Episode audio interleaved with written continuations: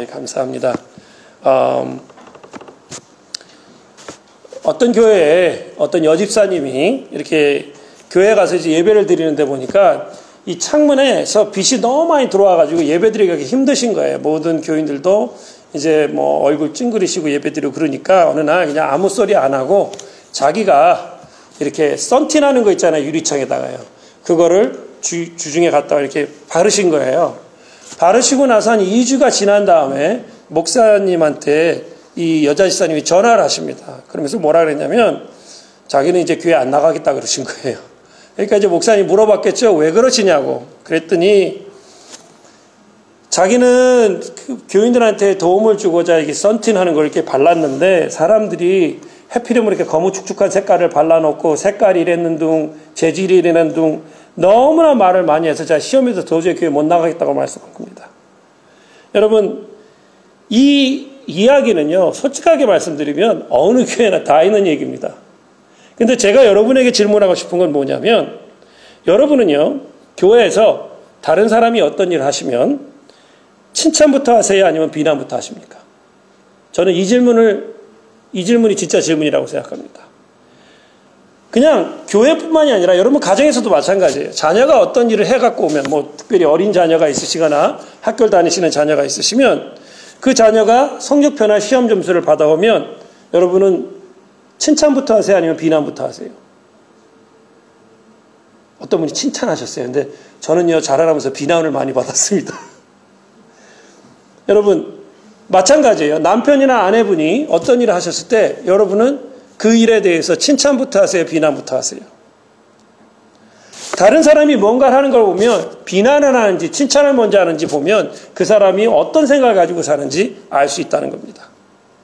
오늘 성경을 보시면 블레셋 사람에게 빼앗겼던 법계가 70년 만에 예루살렘으로 돌아오게 됩니다. 그러니까 그 예루살렘이 원래는 수도가 아니었어요. 헤브론이 먼저 수도였는데도 불구하고 법계는 다른 곳에 있었습니다.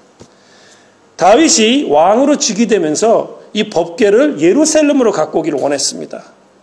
그래서 역대상 13장을 여러분이 보시면 다윗이 이스라엘 전체 회의를 소집을 합니다. 무슨 얘기냐면 천부장, 백부장, 군대 모든 장수들 그렇게 해서 의논을 해요. 그 다음에 온 회중과도 이스라엘 회중과도 협의를 합니다.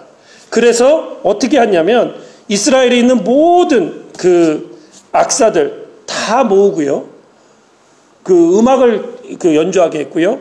이스라엘 군대 중에서 3만의 정예병을 뽑아서 이 법계를 호위하게 합니다. 한마디로 얘기해서 이것은 단순히 법계를 예루살렘으로 갖고 오는 것 이상의 의미였다는 거예요. 무슨 얘기냐면 거국적인 행사였다는 겁니다. 나라 전체를 위해서 하는 행사였다는 거예요. 그리고 이 다윗 왕이 왕으로 즉위와 함께 전 이스라엘의 그 사람들의 마음을 하나님의 그 임재를 상징하는 하나님의 법궤를 예루살렘으로 옮겨오면서 하나가 되게 하려고 하는 그런 목적도 있었다는 것입니다. 하나님을 중심으로 하나가 되겠다는 그런 목적이 있었다는 거예요. 그런데 전 이스라엘 중심이 이제 올라오는 법궤를 보면서 집중돼 있었습니다. 그 법궤에. 다윗은 법궤가 들어올 때 춤을 추었다고 오늘 본문에서 얘기합니다. 70년 만에 이 예루살렘으로 법궤가 들어오는 그 모습이었으니까 그 기쁨을 이루 말할 수가 없었습니다. 하나님의 임재가 점점 점점 그 예루살렘으로 올라오는 거였었어요. 여러분 다윗은 너무나도 그 기뻤습니다. 이 법궤가 어떤 법궤입니까? 제사장들이 법궤를 메고 요단강을 밟았을 때 요단강이 갈라졌습니다. 제사장들이 이 법궤를 메고 여리고성을 돌았을 때 여리고성이 무너진 그런 법궤였습니다. 하나님의 임재와 하나님이 함께 하심을 상징하는 것이 이 하나님의 법궤였다는 것입니다. 그래서 다윗은 너무나도 그 법궤가 예루살렘, 자신이 수도로 삼은 예루살렘으로 올라오는 것을 보고 기뻐했다는 것입니다. 그런데 이때 생각하지 못한 일이 일어나게 됩니다. 다윗이 너무 좋아서 춤을 추고 기뻐했는데 그 안에 미갈이요. 창문으로 보면서 16절을 보시면 그를 비웃었습니다. 업신 여겼다는 거예요, 여러분. 마음으로 비웃기만 하는 것이 아니라 다윗이 집에 이제 우리가 읽지 않았지만 20절을 보시면 다윗이 가족을 축복하기 위해서 집으로 들어옵니다. 그래가지고 가족을 축복하러 들어오니까 성경은 뭐라고 얘기하냐면 사울의 딸 미갈이 나와서 다윗을 맞으며 이르시되 이스라엘 왕이 오늘 어떻게 영원하오신지 방탕한 자가 염치 없이 자기의 몸을 드러내는 것처럼 오늘 그의 신복의 계집종의 눈앞에서 몸을 드러내셨다 하니라고 적고 있습니다. 한마디로 얘기하면 참 아주 춤 잘 추셨습니다. 얼마나 잘 췄는지 옷이 다 내려오고 옷이 벗겨져서 다 그 내 눈에도 보이고 다른 사람 눈에 다 보이는데 참 꼴 좋습니다. 이렇게 얘기한 거예요. 참 하나님 찬양 잘했습니다. 이렇게 얘기한 겁니다. 여러분 심리학자들은요. 어떤 사람이 다른 사람 비난을 많이 하잖아요. 그러면 그 사람의 결함이 많은 것이라고 그렇게 결론을 내립니다. 자기 자신이 결함이 많기 때문에 그거를 그런 식으로 표현을 한다는 거예요. 물론 다 맞는 것은 아니겠죠. 다른 사람이 한 일을 한 말을 업신여기고 경멸하고 조롱하고 상대방의 약점을 비웃기로 좋아한다는 겁니다. 여러분 미갈이 왜 다윗을 이렇게 업신여기고 비난했을까요? 남편을 위해서 아유 왕인데 좀 채통을 지키지 이것 때문에 전혀 아니었죠. 자기를 위해서 했습니다.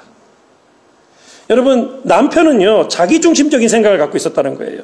남편은 다윗은요 법계가 70년 만에 그 하나님의 이제 전이 세워질 예루살렘으로 오고 있었습니다. 얼마나 기쁜 일이에요. 왕의 체면이 문제가 아니었다는 것입니다. 여러분 14절을 보시면 겸손하게 배옷, 평민의 옷을 입고 다윗이 맞이하고 있었습니다. 또한 하나님은 왕이시다는 자세로 하나님의 법궤를 맞으며 춤을 추고 있었습니다. 여기서 세워진 동사가 프로스큐네오라는 동사입니다. 그러니까 완전히 엎드린다는 소리예요. 이렇게 엎드리면서 일어나서 춤을 추면서 그 법궤를 맞이하고 있었다는 거예요. 또 온 마음과 정성을 다했습니다. 사람의 체면을 의식하지 않았고요. 온 마음과 정성을 다했으며 사람의 눈치를 보이지 않았습니다. 오직 진솔하게 하나님만 찬양하고 있었습니다. 하나님께 영광을 돌리고 있었다는 거예요.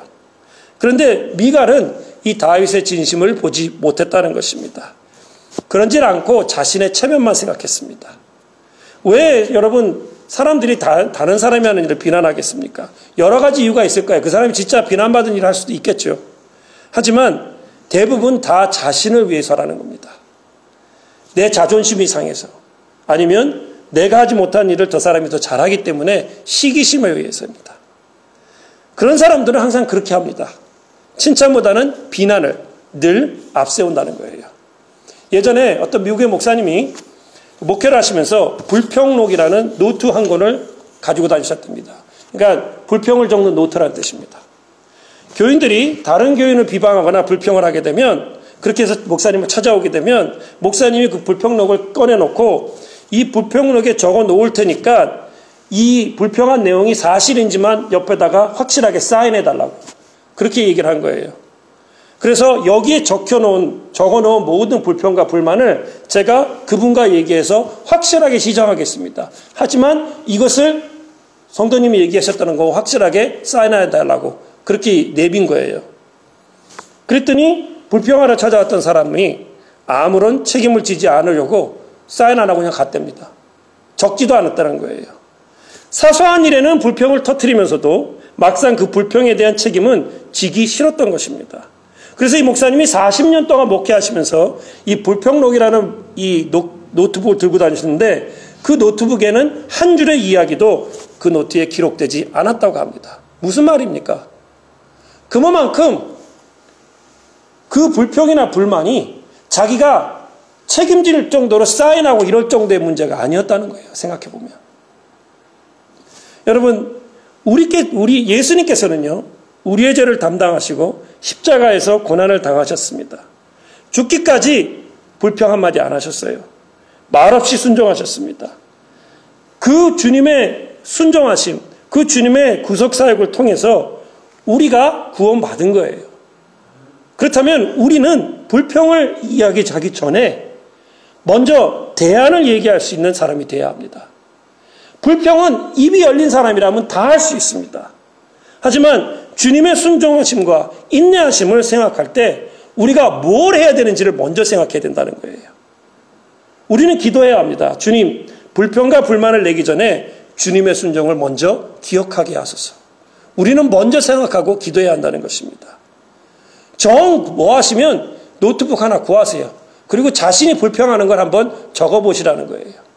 그리고 나중에 한번 그거 읽어보세요. 그게 정말 불평불만할 만한 일인지. 여러분 스스로가 느끼실 수 있다는 것입니다. 여러분, 나보다 약한 사람, 연약한 사람, 도움이 필요한 사람, 이 사람은 도와줘야 되고 연약하기 때문에 세워줘야 되는 것입니다. 그 사람을 도와주지도 않고 도리어 비난하고 비하하고 비웃는다면 그것은 그리스도의 모습이 아니라는 거예요. 예수님께서 뭐라고 말씀하셨습니까? 마태복음 18장 6절에 누구든지 나를 믿는 이 작은 자 중 하나를 실족하게 하면 차라리 연자 맷돌이 그 목에 달려서 깊은 바다에 빠뜨려지는 것이 낫다 그랬습니다. 하나님의 자녀를 실족시키면 그냥 큰 무거운 돌 메고 바다에 빠져 죽으란 얘기입니다. 무서운 얘기죠. 서로 격려하고 위로하고 칭찬하고 세워주고 그래도 부족한 것입니다. 이 세상은 살기 힘들다는 거예요. 형제의 허물이나 약점은 사랑으로 덮어줘야 합니다. 조롱하거나 비웃지 말아야 되거나 없인 여기지 말아야 합니다. 여러분 요비요 하나님께 고난에 그 당할 때 요비 아내가 뭐라 그랬습니까? 뭘 그러고 청승맞게 앉아 있냐고 하나님 저주하고 너도 죽어라 이렇게 얘기했어요. 그리고 떠나갔습니다. 근데 너무나도 많은 경우에 우리가 이 요배 아내처럼 행동할 때가 있다는 거예요. 우리는 세워주는 사람이 되어야 합니다. 우리는 칭찬을 먼저 하는 사람이 되어야 합니다. 우리는 그 연약하고 부족한 모습을 채워줄 수 있는 사람들이 되어야 합니다. 오늘 다시 한번 하나님 그렇게 나아가시기를 간절히 기도합니다. 오늘 두 번째로 다윗을 한번 보기 원합니다. 다윗은요, 제사장들이 하나님의 법궤를 메고 들어오니까 어떻게 합니까? 좋아서 기뻐 춤만 춥니까? 오늘 17절을 보시면 뭐라 그러냐면 여섯 걸음을 가면 송아지 한 마리를 잡았답니다. 도대체 그러면 송아지 몇 마리를 잡아야 돼요? 그만큼 하나님 앞에서 예배를 드렸다는 것입니다. 그때 당시 소를 잡는 것은 제사를 지나고 하나님께 예배를 드리는 것입니다. 여섯 발자국 뛸 때마다 예배를 드렸다는 것입니다. 하나님께 감사를 드린 것입니다. 18절을 보면 법계를 메고 온 사람만이 아니라 모든 사람을 축복했다고 적고 있습니다. 19절에는 백성들에게 먹을 떡을 나눠줍니다. 그리고 우리가 읽지 않았지만 20절 첫 부분을 보시면 자기의 가족도 축복했다는 것입니다. 여러분, 이게 우리가 해야 될 일이라는 거예요. 예배하고, 축복하고, 떡을 떼고, 이것이 우리가 해야 되는 일이라는 것입니다. 다른 사람이 하는 것을 보고 하나님께 영광을 돌리고 축복하고 격려하고 칭찬해 줘야 합니다. 내가 못한다고, 내 마음에 들지 않는다고 비난하지 말아야 한다는 거예요. 여러분 어떤 목사님이 어떤 교회 가서 설교를 하는데 그렇잖아요. 뭐, 뭐, 어떤 목사님이 이제 어떤 교회가 설교하게 되면 교인들을 잘 모르기 때문에 설교하는 분이나 설교를 듣는 분이나 굉장히 서먹서먹합니다. 그래가지고 그때 이제 재밌는 얘기도 하고 막 그러는 거예요. 분위기를 풀으려고. 그런데 이 목사님이 서먹서먹하니까 재밌는 얘기를 이렇게 막 하고 그러셨대요. 근데 굉장히 재밌는 얘기인데 아무도 안 웃더랍니다. 그래서 목사님이 아, 뭐 이러지? 그리고 또, 또 어떤 부분은 굉장히 열심으로 정말 설교를 했는데 아무도 안, 아멘을 안 하는 거예요. 믿습니까? 그래도 가만히 앉아 있더래요. 너무 예배가 좀 힘없이 끝나서 끝난 다음에 교인 한 분을 이제, 이제 물어봤답니다. 아니 도대체 이 교회는 재밌는 얘기를 해도 웃지도 않고 아멘을 하고 믿습니까 해도 믿, 아멘이라고 믿는다는 소리도 안 하고 왜 그러냐고. 그랬더니 그 교인이 하는 소리가 그 교회에 굉장히 무서운 장로님이 한 분 계시는데 이 장로님은 예배 때 찍소리만 하면 예배 분위기 흐린다고 뭐라 그래가지고 교인들이 주눅이 들어가서 한마디를 못 한다는 거예요. 그래가지고 그 교회 분들은 예배 시간에는 입 딱 다물고 가만히 있는 게 온전한 예배 드리는 것으로 그렇게 주눅이 들어 있어서 감히 얘기를 못 한다는 겁니다. 여러분 얼마나 장모님이 그렇게 얘기했으면 주눅이 들어서 할 말도 못 합니까? 여러분 가정이나 교회가 이런 분위기라면 그거 온전한 가정이고 온전한 교회겠냐는 거예요. 우리의 공동체는요. 하나님 앞에서 우리 자신을 마음껏 찬양하고 마음껏 하나님 앞에서 아멘하고 웃을 땐 웃고 박수 칠땐 박수 치고 그래야 되는 것이 온전한 공동체의 모습입니다. 주눅이 들어서 할 말도 못하고 웃지도 못하고 아멘도 못하고 모두 못하고 모두 못하고 하면 그게 무슨 공동체예요? 그게 무슨 신앙의 공동체입니까? 물론 교회에 사정이 있을 수 있습니다. 굉장히 안 좋은 일이 있어서 교인들이 굉장히 경직되어 있을 수 있어요. 물론 예외는 항상 있습니다. 하지만 그런 경우가 아니라면 교회는 항상 하나님 앞에서 그렇게 하나님과 소통하고 정말 하나님 말씀과 소통하는 교회가 될 수 있어야 한다는 것입니다. 여러분, 우리는요, 서로 부족한 점이 있다 할지라도 칭찬해야 합니다. 서로 마음에 맞지 않는 일을 다른 사람이 한다 할지라도 적어도 도와주지 못하면 여러분, 아무 얘기 하지 말아야 돼요. 아니면 격려를 해줘야 합니다. 미갈이요, 비난한다고 여러분 생각해 보세요. 들어올 법계가 예루살렘에 안 들어오겠습니까? 예루살렘에 들어옵니다. 내 마음에 맞지 않아서 비난한다고 하나님이 이루어지지 않을까요? 이루어집니다. 하나님의 일은요, 어떤 사람은 비난한다고 이루어지고 이루어지지 않고 그러는 것이 아니라는 거예요. 그렇기 때문에 우리는 하나님의 일을 할 때 내가 못하면 다른 사람이 하는 것이 즐거운 것이고 영광스러운 것이고 기쁜 일입니다. 도리어 그것을 보면서 칭찬하고 또 격려하고 또 그것을 보면서 서로 세워주는 그런 공동체가 돼야 된다는 거예요. 여러분 칭찬은요 사람의 마음을 움직일 뿐만 움직인다 그러잖아요. 뭐 고래도 춤을 춘다 그러잖아요. 본 적은 없지만 그렇지 않습니까?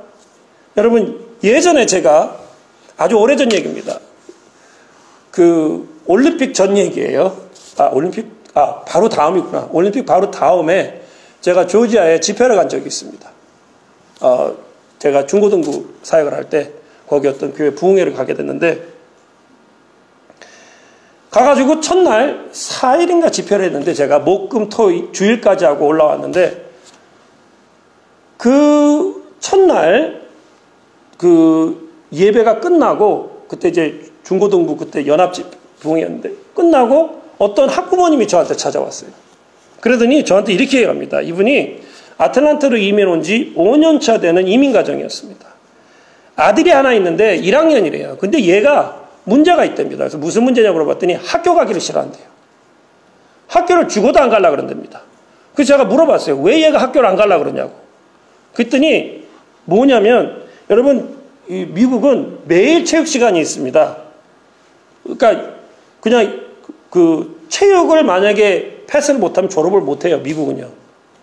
한국은 뭐 체육 시간에 공부도 하고 그러지만 미국은 그렇습니다. 체육 시간을 패스를 못하면 학교 졸업을 못합니다. 그래서 체육만 하러 summer school 가는 애도 있어요. 황당한 얘기죠. 한마디로 얘기해서. 그런데 이 학교에서는 1학년 애들을 주로 뭘 시켰냐면 달리기를 시켰답니다. 달리기를. 지금 저희 아이들 집에서 공부하는 애들 체육 시간 안 할 것 같죠? 합니다. 그거 운동량 계산해 가지고 사진 찍어서 올리라 그러고요. 막 그거 운동하는 거 저기 뭐야 비디오 찍어서 올리라 그러고 막 그래요 선생님들이요. 지금도 합니다. 어쨌든 간에 달리기를 하는데 얘가 굉장히 체구가 작았던 거예요. 다른 애들에 비교해서 미국 애들에 비교해서. 그러니까 달리기만 하면 맨날 꼴, 꼴찌라는 겁니다. 그러니까 얘가 창피하니까 학교를 안 가고 싶은 거예요. 아침마다 학교를 안 가겠다고 엄마한테 때를 써가지고 엄마가 너무 힘들다고. 막 그것 때문에 상담하러 오셨더라고요. 어떻게 하면 좋겠냐고. 그래서 제가 잘 타일러 보시죠. 기도하시고. 그러고 보내드렸어요. 뭐 할 말이 없잖아요, 저도. 그랬는데 마지막 날 이 어머님이 다시 오셨어요. 그래서 아이고 또 학교 안 갔는 모양이다. 그렇게 생각했는데 그분이 하시는 말씀이 그 전날 얘가 학교에서 상장 하나를 들고 오더니 너무 기분 좋아하더라는 거예요. 그래서 상장을 보니까 이 내용이 이랬답니다. 위의 학생은 달리기 대회에서 누구보다 최선을 다해 뛰어서 다른 학생에게 모범이 되었으므로 이 상장을 드립니다. 한마디로 얘기해서 이 상장은 꼴찌한테 준 상이었다는 거예요. 1등으로 달린 그 학생을 칭찬한 게 아니라 선생님이 얘가 맨날 꼴등해가지고 기가 죽어 있으니까 잘못하더라도 열심히 하라고 선생님이 상을 만들어서 얘한테 준 거예요. 그렇게 하니까 이, 칭, 이 상장을 받은 얘가 칭찬을 받으니까 그다음부터 학교 안 간다는 소리를 안 했다고 그 학부모님이 하는 얘기를 제가 들은 적이 있습니다. 여러분, 사람은요, 대부분의 사람들은 95%의 좋은 점과 5%의 좋지 않은 점을 갖고 있다 그럽니다. 일반적으로 그냥 나눈 거예요. 100% 좋은 사람은 없습니다. 자기가 100%를 생각하는 그 자체가 교만이에요, 여러분. 만약에 95%의 좋은 점을 보면서 우리가 산다면 그 사람의 인생은 참 많이 달라질 것입니다. 근데 5%의 좋지 않은 점을 보고 산다면 참 그 인생 힘들 거예요. 자기 자신에 대해서도 마찬가지일 겁니다. 95%를 보고 사는 사람들은요, 힘있고 자신감이 있습니다. 근데 5%에 집중하는 사람들은 항상 자기를 탓하고 그 어떻게 보면 이렇게 진취적인 모습이 없어요. 다른 사람의 95%를 보면 좋은 관계를 형성하며 살수 있습니다. 근데 5%에 집중하게 되면 여러분 그 관계가 좋을 수가 없겠죠. 문제는 사람들이 그 5%를 바꾸려 하기 때문에 문제입니다. 근데 여러분 사람들은요 그런 얘기 있죠. 나이가 들면 안 변한다고요. 그게 나이가 들어서 안 변하는 게 아니라 그 5%는 원래 안 변하는 것이기 때문에 그렇습니다. 그거는 우리가 받아주고 중보해주고 또 이해해줄 부분이지 바로잡고 고칠, 고치려고 노력해서 애쓸 부분이 아니라는 거예요. 여러분, 완전한 사람은 존재하지 않습니다. 제가 일반적으로 90% 5%만 나눴다 할지라도 어떤 분은 98%, 99%, 1, 2%만 안 좋은 점이 있을 수도 있습니다. 하지만 거기에 집중하게 살면 그 인생 얼마나 불쌍하고 피곤하겠냔 말이에요. 그 1, 2%의 여러분의 관계가 다른 사람과 틀어진다면 얼마나 비극이 되는 거예요. 여러분, 그 1, 2%, 5%는요, 여러분이 감싸주고, 중보해주고 세워주고 그리고 키워줘야 돼요. 그래서 언젠가 주님을 통해서 변화될 수 있도록 그렇게 기대하면서 여러분이 해줘야 될 부분이라는 것입니다. 여러분 알바나 아인슈타인이 여러분 지금은 천재라고 얘기를 합니다. 그리고 뭐 천재에 대해서 얘기할 때 항상 알바나 아인슈타인 얘기를 해요. 근데 여러분 알버트 아인슈타인이 중학교 때 선생님이 알버트 아인슈타인에서 뭐라고 얘기했는지 아십니까? 뭐라고 얘기했냐면 이 학생은 무슨 공부를 해도 성공할 가능성이 없다고 얘기했습니다. 이 선생님은 아마도 알버트 아인슈타인의 그 5%에 집중했을 거예요.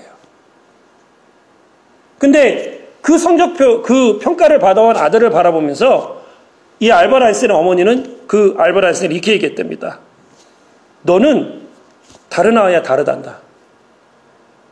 내가 다른 아이와 같다면 너는 결코 천재가 될 수 없을 거야. 그 어머니는 그 아이의 천재성 95%에 집중해서 말했습니다. 그리고 그 아이는 결국 자라서 정말 인류 역사상 가장 똑똑하다고 얘기하는 알버트 아인슈타인이 됐단 말이에요, 여러분. 여러분, 이것입니다. 우리가 해야 될 일은 5%에 집중하는 것이 아니라 95%에 집중하는 것입니다. 그리고 덮어주고 칭찬하고 중보해주고 하나님께서 바꾸실 날을 기대하고 그렇게 나아가야 되는 거예요. 그렇지 못한다면 도대체 우리는 어떤 여러분 공동체입니까? 여러분 사람의 마음이 낚싯바늘 같아서는 안 됩니다. 낚싯바늘 잔뜩 뒤로 놓고 아무나 걸려라. 이런 마음을 갖고 살아서는 안 됩니다. 항상 주님이 주신 사랑의 마음, 은혜 받은 자의 삶을 사시기를 간절히 축원합니다. 여러분 결국 칭찬받지 칭찬하지 못하고 없인 여긴 결과가 뭡니까? 미갈에 대한 결과가 뭐예요? 오늘 6장 읽지 않은 23절을 보시면 이렇게 얘기합니다. 성경은 사흘의 딸 미갈이 죽는 날까지 그에게 자식이 없느니라. 여러분 생각하세요. 자식이 없는 게 뭐가 문제야? 하지만 그 당시에 여러분 여자가 자식을 못 낳는다는 것은 엄청나게 부끄러운 일이었습니다. 왜냐하면 대가 끊어지는 일이었기 때문에 그렇습니다. 아들을 못 낳는 것도 문제였지만 아예 자식이 없다? 이 자체는요, 그 당시 사람들에게는 뭐라고 생각했냐면 하나님께서 이 여인을 저주하셔서 태문을 닫았다고 생각했습니다. 그 정도까지 생각했단 말이에요. 이게 보통 일이 아니라는 것입니다. 단수, 하나님께서 성경 이 말씀을 적으실 때 그냥 미갈이 다윗이랑 사이가 안 좋거나 아니면 뭐 다윗의 사랑을 못 받아서 평생 외롭게 살다 죽었다 이렇게 얘기할 수 있어요. 그런데 왜 이 부분을 꼬집어서 얘기했을까요? 미갈에 대해서. 그 이유는 이 여인이 부끄러운 삶을 살았다는 것을 강조하기 위해서입니다. 여러분, 이 여인은 하나님을 기쁘시게 하는 남편을 칭찬하지 못했습니다. 축복하지 못했고요. 결국은 업신여기고 조롱했고 비웃다가 이런 결과를 당했다는 것입니다. 여러분 이 징계를 여러분이 보시면 아 이거 좀 너무하지 않나? 남편 한 번 업신여겼다고? 그럼 우린 다 어떻게 되는 거야?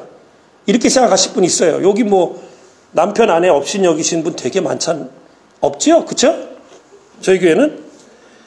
근데 여러분 이거는요 생각해보면 큰 사건이었다는 것입니다.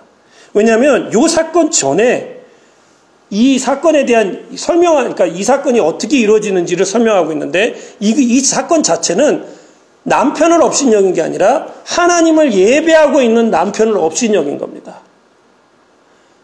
그 남편은 하나님을 기쁘게 예배하고 있는데 그 모습을 바라보면서 업신여겼다는 거예요.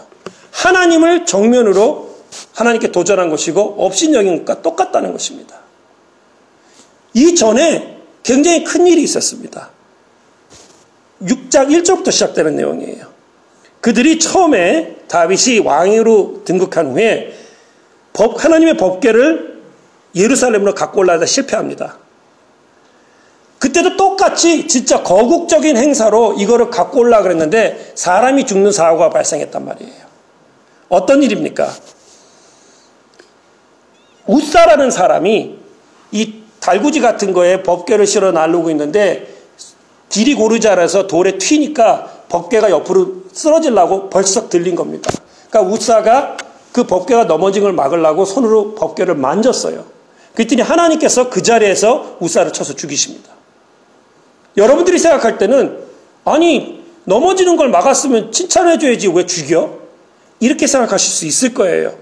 근데 여러분 이 우사라는 사람의 삶을 보시면요. 이 우사의 집에 20년 동안 법계가 있게 됩니다. 근데 이 우사는 어떻게 됐냐면 자랄 때부터 어릴 때부터 법계를 보고 자란 거예요. 그러니까 처음에는 하나님의 법계다 그렇게 생각하고 있었는데 어느 순간부터는 자기 집에 있는 가구가 돼 버린 겁니다. 그러다 보니까 하나님의 법계에 대한 경외심이 없어진 거예요. 내가 만져도 되는 물건이라고 생각한 겁니다. 그래서 아무 생각 없이 만져버린 거예요. 근데 여러분 민수기 4장 15절은 분명히 얘기하고 있습니다. 성물은 만지지 말지니 죽을까 하노라. 하나님께서 분명히 율법에 의해서 만지지 말라 그랬습니다.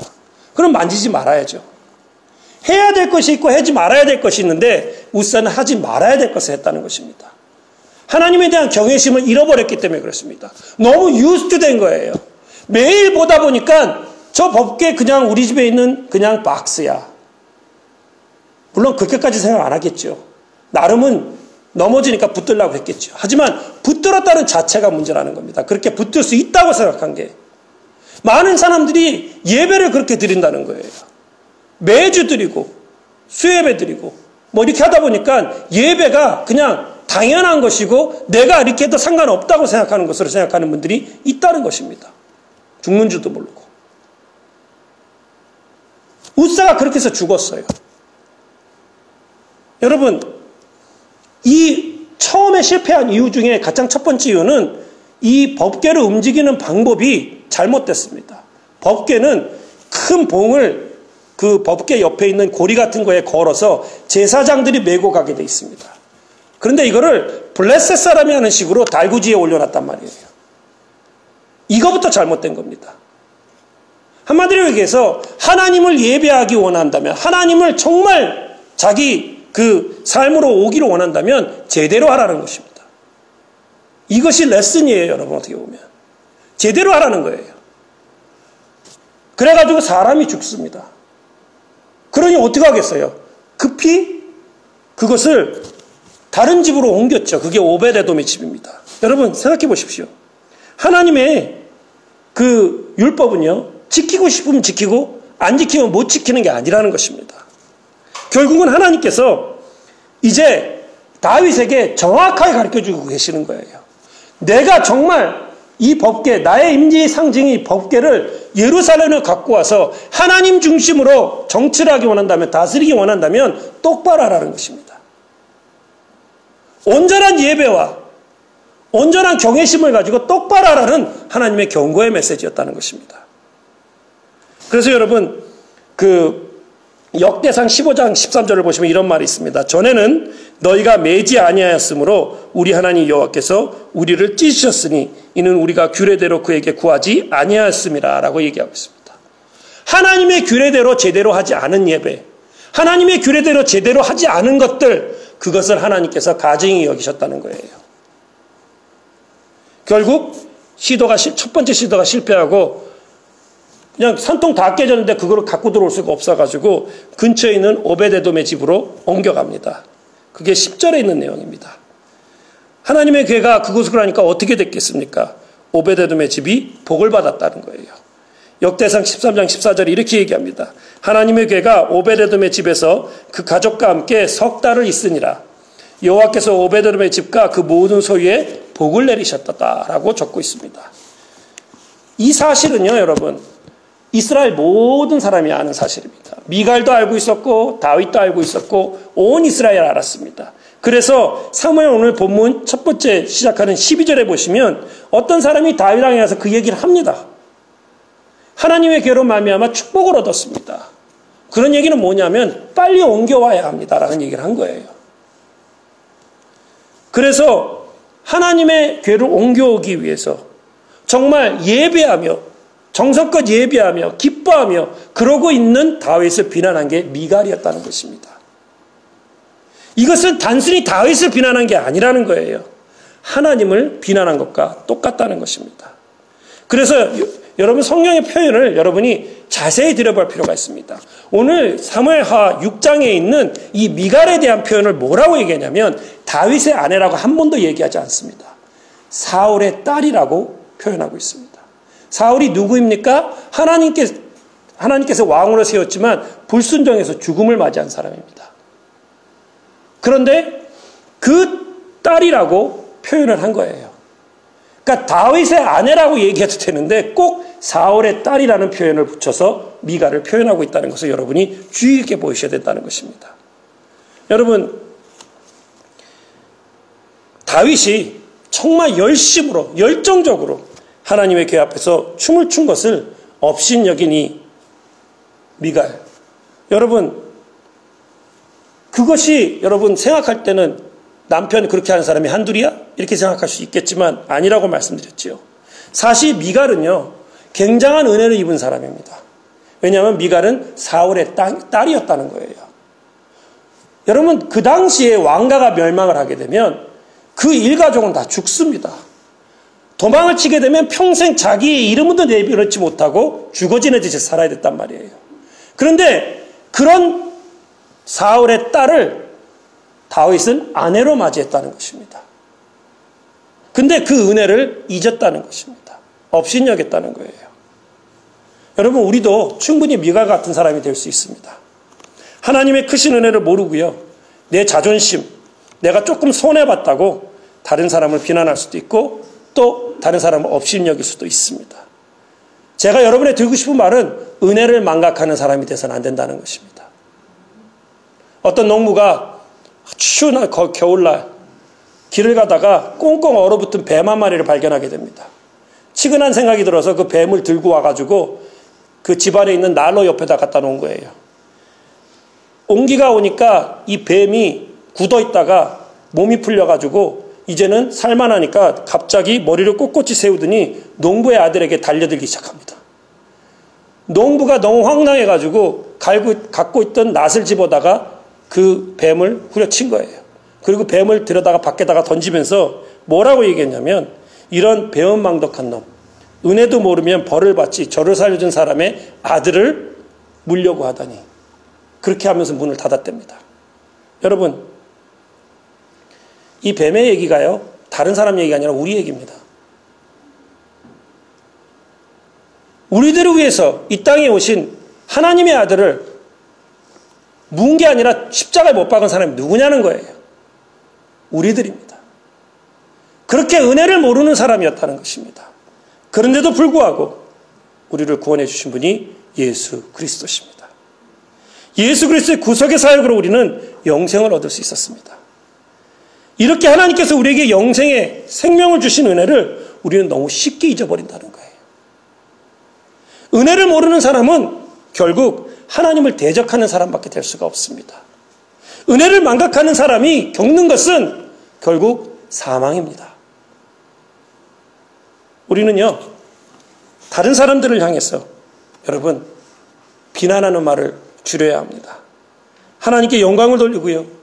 그 일을 하는 사람을 격려하고 칭찬해 줄 수 있어야 합니다. 오히려 다윗처럼 축복해 줄 수 있는 그런 삶을 살아야 합니다. 여러분 옷값을 깨뜨려서 그 향유를 부른 예수님의 발에 정말 뿌리고 자기의 머리로 눈물로 닦는 마리아를 바라보면서 여러분 가론 유다가 뭐라 그랬습니까? 저거 팔아서 가난한 사람 나눠주면 훨씬 좋을 텐데 왜 허비하냐고 그렇게 얘기하죠. 저는 이렇게 얘기하시는 분이 교회는 없어야 된다고 생각합니다. 주님을 위한 헌신이라면 여러분 아름다운 것입니다. 귀한 것입니다. 세워주시고 축복하십시오. 그리고 그 가운데에서 하나님이 원하시는 은혜의 공동체를 세워가시기를 간절히 축원합니다. 시간을 같이 기도하는 시간 갖기를 원합니다.